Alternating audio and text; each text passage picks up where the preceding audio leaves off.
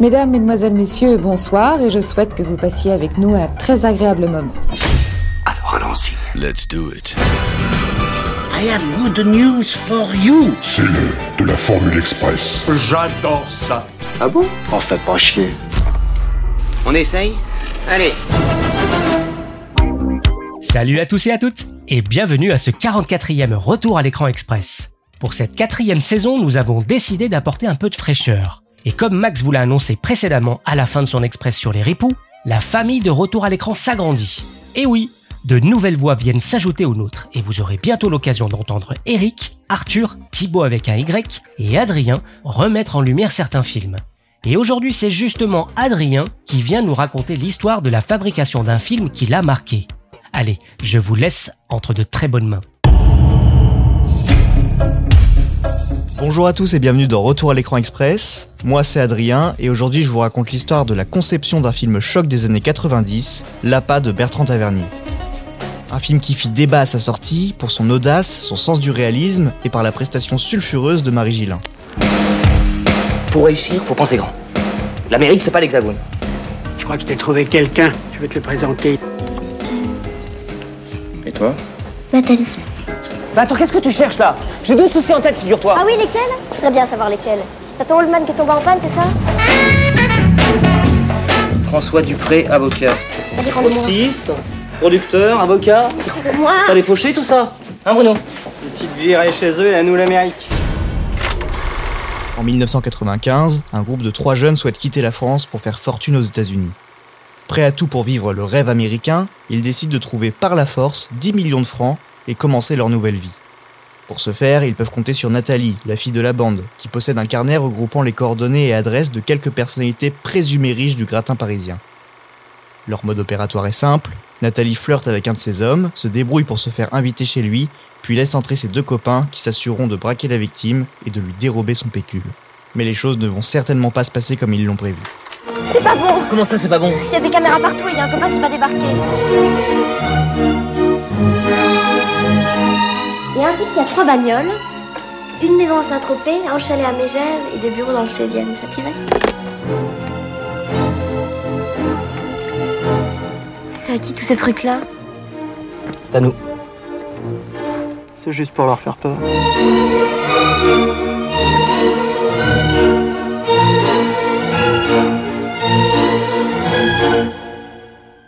L'APA s'inspire d'un fait divers survenu à Paris dans les années 80. En moins de 10 jours, deux hommes riches sont retrouvés morts à leur domicile après avoir été assassinés dans d'effroyables conditions. Grâce à deux traces identifiables, trois jeunes sont interpellés et condamnés devant la cour d'assises de la Seine en janvier 1988. Les trois jeunes impliqués ont un profil inhabituel.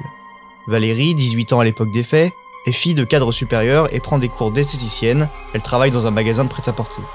Laurent, 19 ans, est le chef de la bande, très frimeur et fils d'un parrain du sentier. Jean-Rémy, 20 ans, a été abandonné par sa mère à 6 ans, traîne de petit boulot en petit boulot et vit au crochet des gosses de riches. Valérie fait la connaissance de Gérard Lelédier, un avocat quinquagénaire. Il ramène la jolie jeune femme chez lui, qui y fait pénétrer ses complices. Attaché et bâillonné, l'homme est poignardé à mort par les deux garçons pour 1200 francs. Une semaine plus tard, le trio infernal remet ça chez Laurent Zarade, 29 ans. L'homme est ligoté et étouffé avant d'être assassiné avec un coupe-papier planté dans le cœur. Le butin, 13 000 francs, une montre de marque et une bague. Le 20 décembre 1984, alors que Valérie, Laurent et Jean-Rémy ont déjà trouvé leur nouvelle proie, Valérie Subra est démasquée par la police, puis arrêtée juste avant ses complices. À Paris aujourd'hui, ouverture du procès d'un trio diabolique. Trois jeunes gens doivent répondre de deux meurtres commis en 1984. En toile de fond, une histoire sordide. Valérie et son regard enjôleur tendaient un piège à des messieurs riches et respectables. Laurent et Jean-Rémy se chargeaient du reste. Compte rendu d'audience avec Pascal Deschamps.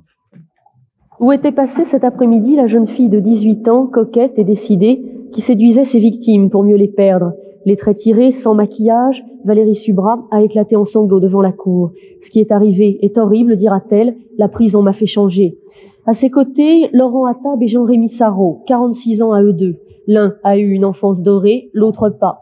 Ce sont eux qui assassinaient les victimes après les avoir sauvagement frappées pour leur faire dire où elles cachaient leur argent. Leur arrestation, le 20 décembre 84, aura sauvé la vie de Paul Téclet, qui avait rendez-vous avec Valérie le soir même. Leur procès démarre en 1988. Valérie Subra tente de minimiser ses actes en se disant simple complice, et les accusés se rejettent évidemment tous la responsabilité. Néanmoins, ils finissent condamnés solidairement à la réclusion criminelle à perpétuité avec des peines incompressibles. Leur réaction lors du procès dénote une inconscience totale face à la gravité de leurs actes. L'un d'eux déclare même C'est facile de tuer, ça va très vite, tout le monde peut le faire.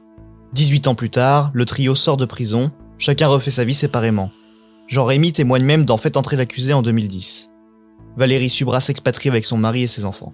Aujourd'hui, elle est la seule encore en vie, Jean-Rémy et Laurent Attab étant tous deux décédés récemment.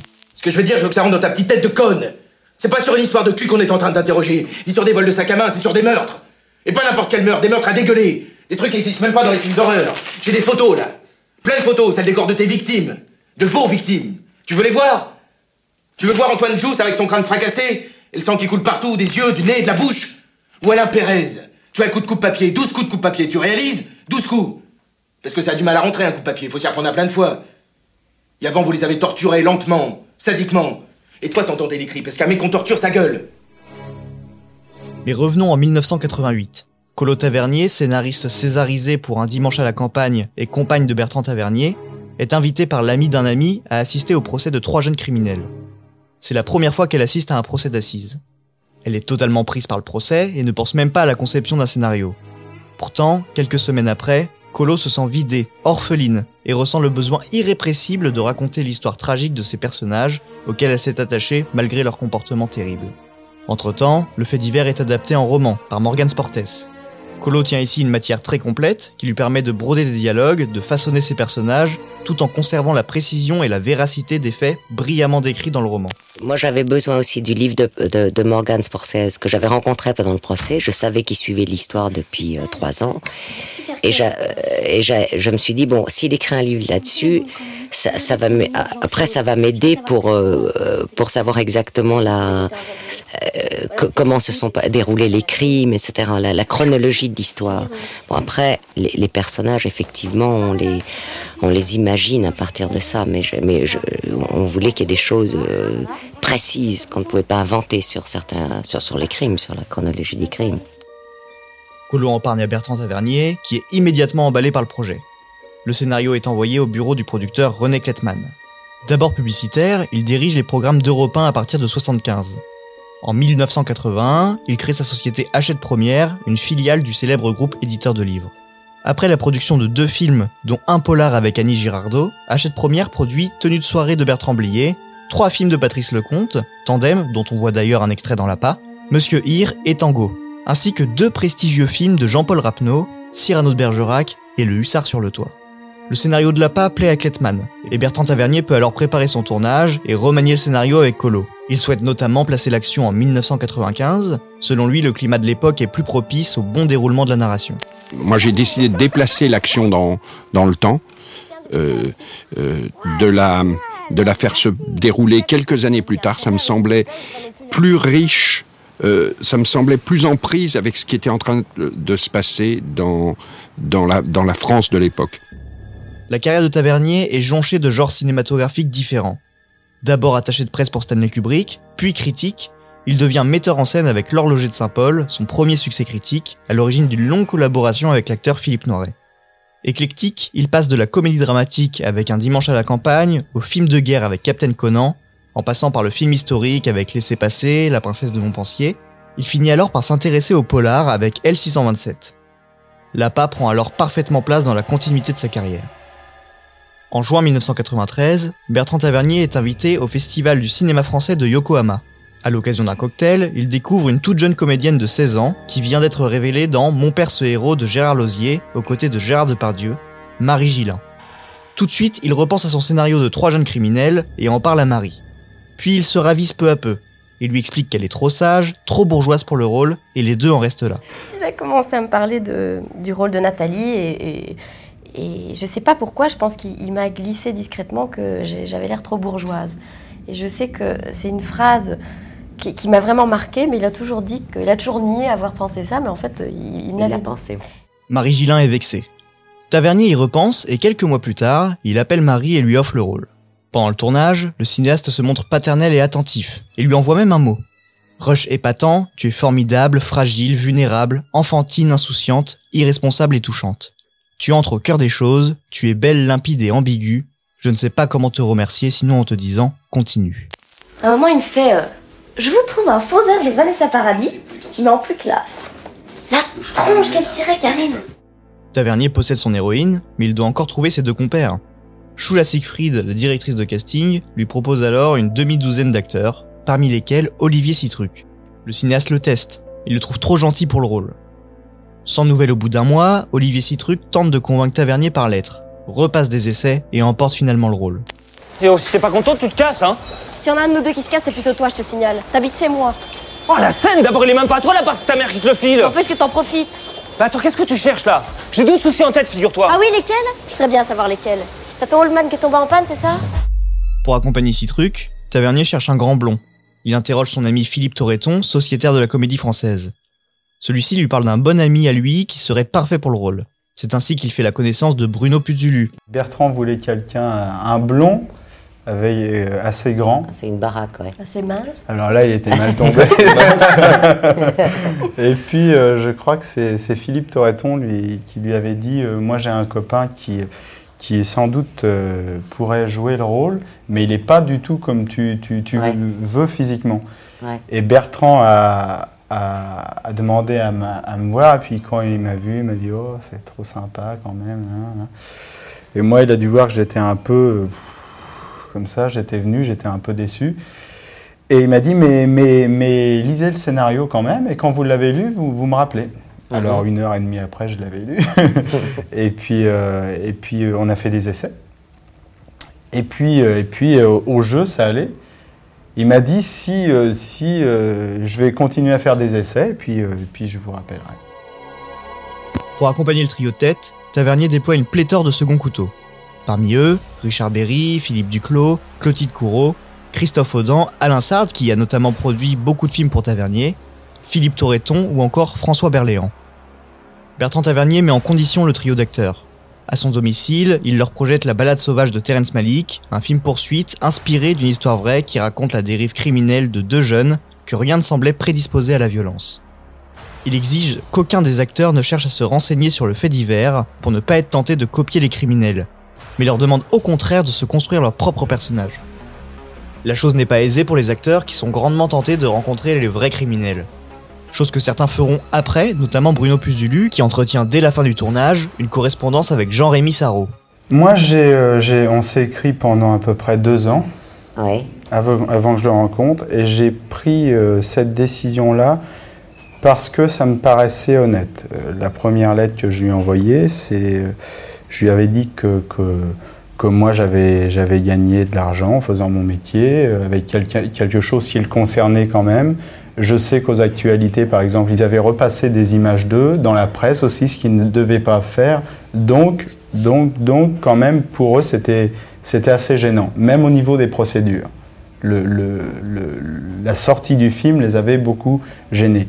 Donc je lui avais dit, c'est à toi de choisir. Si tu veux m'écrire, on s'écrit. Si tu veux qu'on se voit, on se verra. Et en tout cas, ce qui me semble, ce qui était net, c'est que nous, enfin moi, si j'avais envie de le voir, je pouvais le contacter. Lui, s'il avait envie de me voir, ne pouvait pas me contacter. Donc il me Pourquoi? paraissait Ah oui, oui, au début, parce oui, bien que sûr. oui. c'est sûr. Ouais. Donc il me paraissait important de au moins lui donner le choix à lui, puisque moi je l'avais. Néanmoins, ils respecteront tous la demande de Tavernier. Puzulu explique une préparation intelligente et souterraine. Tavernier exige toujours de tourner en son direct. Il doit alors trouver un décor pour l'appartement que partagent les trois criminels. Émile Guigaud, son décorateur, lui trouve un ancien entrepôt complètement vide dans lequel il pourrait bâtir son décor. Tavernier demande alors aux acteurs de meubler la pièce à leur guise, jusque dans le choix des affiches. Son but est que les acteurs puissent s'approprier les lieux. Il demande à Marie de choisir un endroit dans lequel elle pourrait installer ses affaires, le recouvrir d'effets personnels. Celle-ci choisit alors des photos de Claudia Schiffer et de Johnny Depp. L'important pour Tavernier est ici que les acteurs s'approprient les personnages. Il met en place un système de liste dans laquelle les acteurs doivent noter tout ce qu'on trouverait dans le sac de leur personnage. Chaque détail compte pour rendre le film le plus réaliste possible. Et puis c'est vrai que aussi, le, je crois que le fait que Bertrand ait, ait eu envie qu'on fasse des mises en place dans, dans ce décor qui était le décor de l'appartement des, des trois, je sais pas vous, mais moi c'est vrai que chaque fois que j'arrivais sur le plateau, j'avais vraiment l'impression d'arriver dans, mon appartement, d'être chez moi et d'avoir complètement mes repères. Et, et, donc, ça, forcément, ça a amené une espèce d'osmose et d'intimité entre nous qui était mhm. liée aussi au lieu et, et au fait qu'on était complètement libre de nos mouvements dans ce lieu-là. En 1993, Tavernier tourne La fille de D'Artagnan avec Philippe Noiret et Sophie Marceau. Au départ confié à Riccardo Freda, vétéran italien du genre, celui-ci âgé de 84 ans se sent incapable de poursuivre le tournage. Tavernier doit alors le remplacer au pied levé malgré son travail sur la préparation de l'appât. Nous sommes alors en décembre 93. Il neige et les Champs-Élysées sont décorés pour Noël. Tavernier saute sur l'occasion de filmer cela pour l'appât. Il lance le tournage simultanément avec celui de La fille de D'Artagnan. Le début de tournage est assez difficile pour Olivier Citruc. La première semaine, il est persuadé qu'il va se faire virer. Il savonne les prises. Il est selon lui trop jeune au milieu d'une équipe bien rodée. Il a l'impression de faire un autre film que le réalisateur. Il explique Tavernier voulait un petit con du sentier et je me prenais pour Al Pacino dans Scarface. Je ne sais pas pourquoi, mais je ne sais pas si c'est dans mon, souvenir aussi, c'est la réalité euh, de, du fait qu'il y avait ce flip sur la première semaine de, de se faire virer. Tu te souviens pas cette histoire avec la montre là Tu regardais la montre, je sais pas. Dans la voiture Ouais, il y avait une phrase ouais, que tu moi devais dire. Je crois que j'ai pas eu. J'ai pas il y avait une angoisse de devoir faire le truc bien. J'ai souvenir d'angoisse comme ça sur la première semaine. Oh là là, moi je me souviens dans le vidéoclub, j'y arrivais pas à cette scène. je me souviens pas dans le vidéoclub, ça a duré, euh, je sais pas, 12 fois, 13 fois, c'était infernal ce truc. Et Bertrand, il allait regarder les cassettes vidéo pendant ce temps-là. La volonté de Tavernier à l'image était d'avoir des cadres toujours en mouvement pour traduire l'énergie de ces jeunes en quête d'ailleurs. Ce sont des gens qui ne vivent que dans l'image, ainsi Tavernier essaye au maximum de mettre des fenêtres, des miroirs et des télés pour représenter ce monde d'images. Il en parle alors avec Alain Chocard, son chef opérateur depuis La guerre sans nom et L627. Les deux décident qu'on ne puisse jamais savoir quand un plan allait se terminer. Les personnages sont imprévisibles, alors le découpage doit l'être aussi. J'avais moi demandé à Alain Chocard euh, qu'on essaye de trouver un système de tournage, de, découpage, où on ne puisse jamais deviner euh, comment un plan allait se terminer, quand il allait se terminer. Il fallait, on avait affaire à des personnages imprévisibles et il fallait que notre découpage soit imprévisible.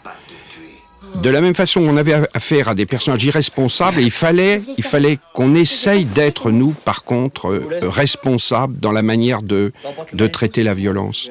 Alors, on essayait à chaque fois, d'abord, de, dans la façon de filmer, de, de relier les personnages les uns avec les autres et de, de continuer, par exemple, un plan plus longtemps, normalement, qu'on devrait le continuer, ou de l'arrêter, au contraire, avant. Euh, mais chaque fois, on, essaie, on, essayait justement de ne que le, découpage du film n'obéisse jamais à des, à des règles classiques et à des règles attendues. C'est un film qui doit absolument refuser le champ contre champ, pour montrer l'effervescence, l'effet de groupe et l'accumulation de la bêtise et de l'ignorance. Tavernier parle alors de précaution de Sinoche.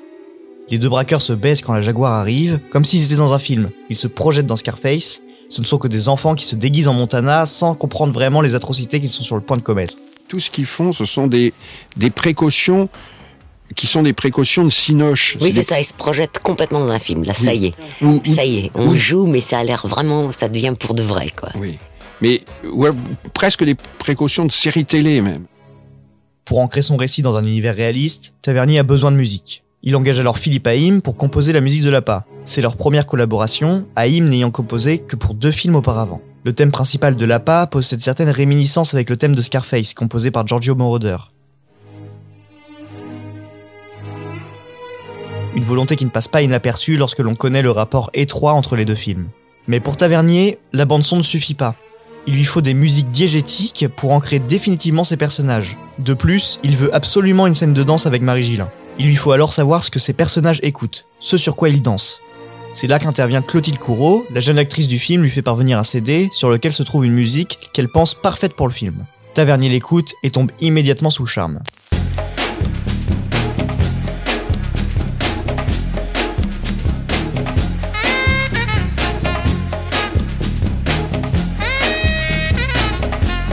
20 février 1995, Bertrand Tavernier assiste au Festival international du film de Berlin.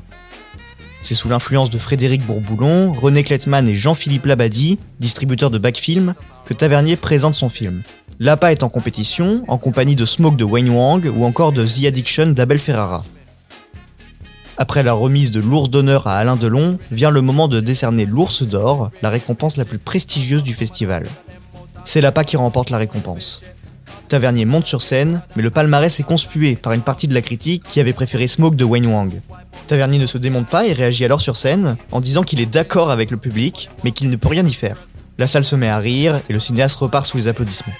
Alors, les trois jeunes gens dont vous racontez la dérive criminelle dans, votre, dans ce film, L'APA, qui est lui-même tiré d'un livre de Morgan Sportes qui est paru aux éditions du Seuil et qui racontait un fait divers euh, tout à fait authentique avec Oui, oui. Ces, ces- ces trois jeunes gens, vous connaissez les noms, qui doivent être en prison d'ailleurs aujourd'hui. Bien sûr, ils sont- doivent ils être sont en, toujours, prison. Voilà. Alors, ces trois jeunes gens, ils vont devenir des criminels parce qu'ils rêvent de l'Amérique. Ils rêvent de l'Amérique. Ils rêvent de, de faire fortune dans l'Amérique. Ça, ça fait toujours rêver aujourd'hui, l'Amérique. Ça fait énormément rêver, vous savez, euh, vous avez qu'à regarder un peu autour de vous, euh, même dans les sociétés de cinéma françaises. hein, euh, UGC s'est allié avec Fox, Gaumont s'appelle Gaumont Buena Vista, l'Amérique fait rêver. hein.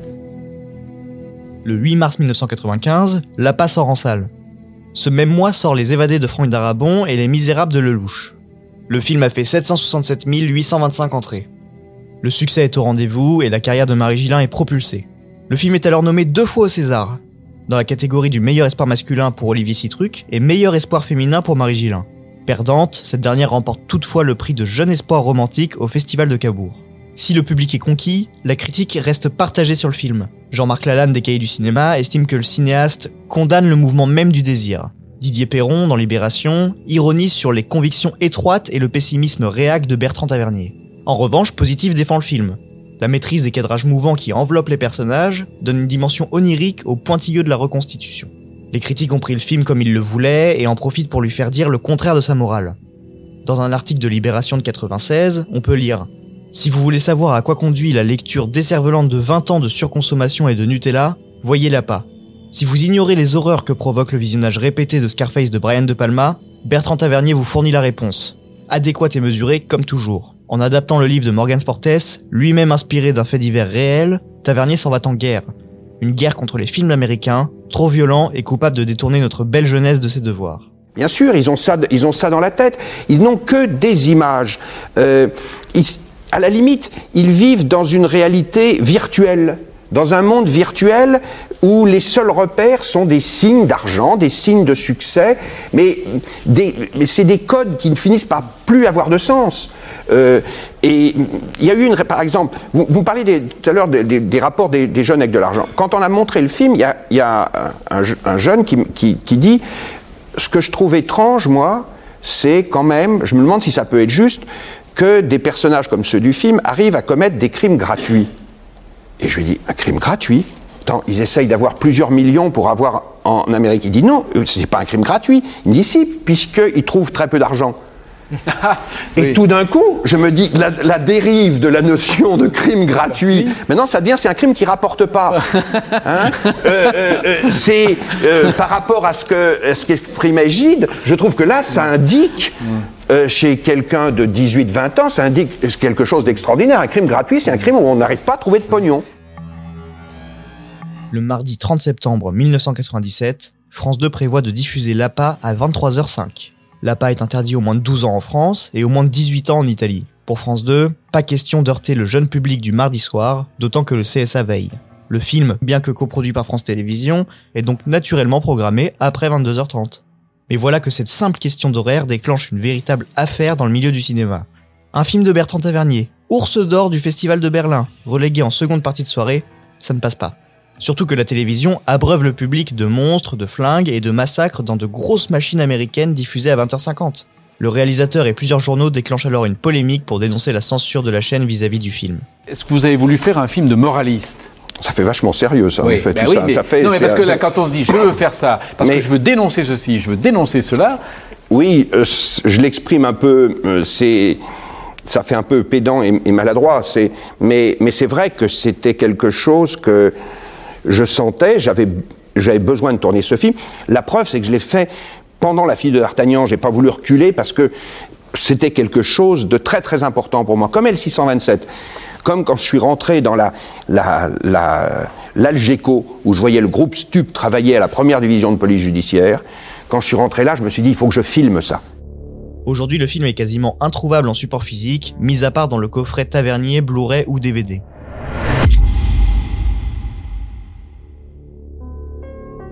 Mon histoire avec le film s'étale sur 10 ans. Peu après mon visionnage de Scarface, en cherchant des images du film sur le net, je tombe sur une image de Marie Gillin seins nus devant le film de De Palma. Je me mets alors en quête du film qui m'intrigue, mais impossible de mettre la main dessus. Plus tard, je retrouve Marie Gillin dans Mon père héros et cette vision me revient. Je trouve cette fois l'appât et le film a été au-delà de toutes mes espérances.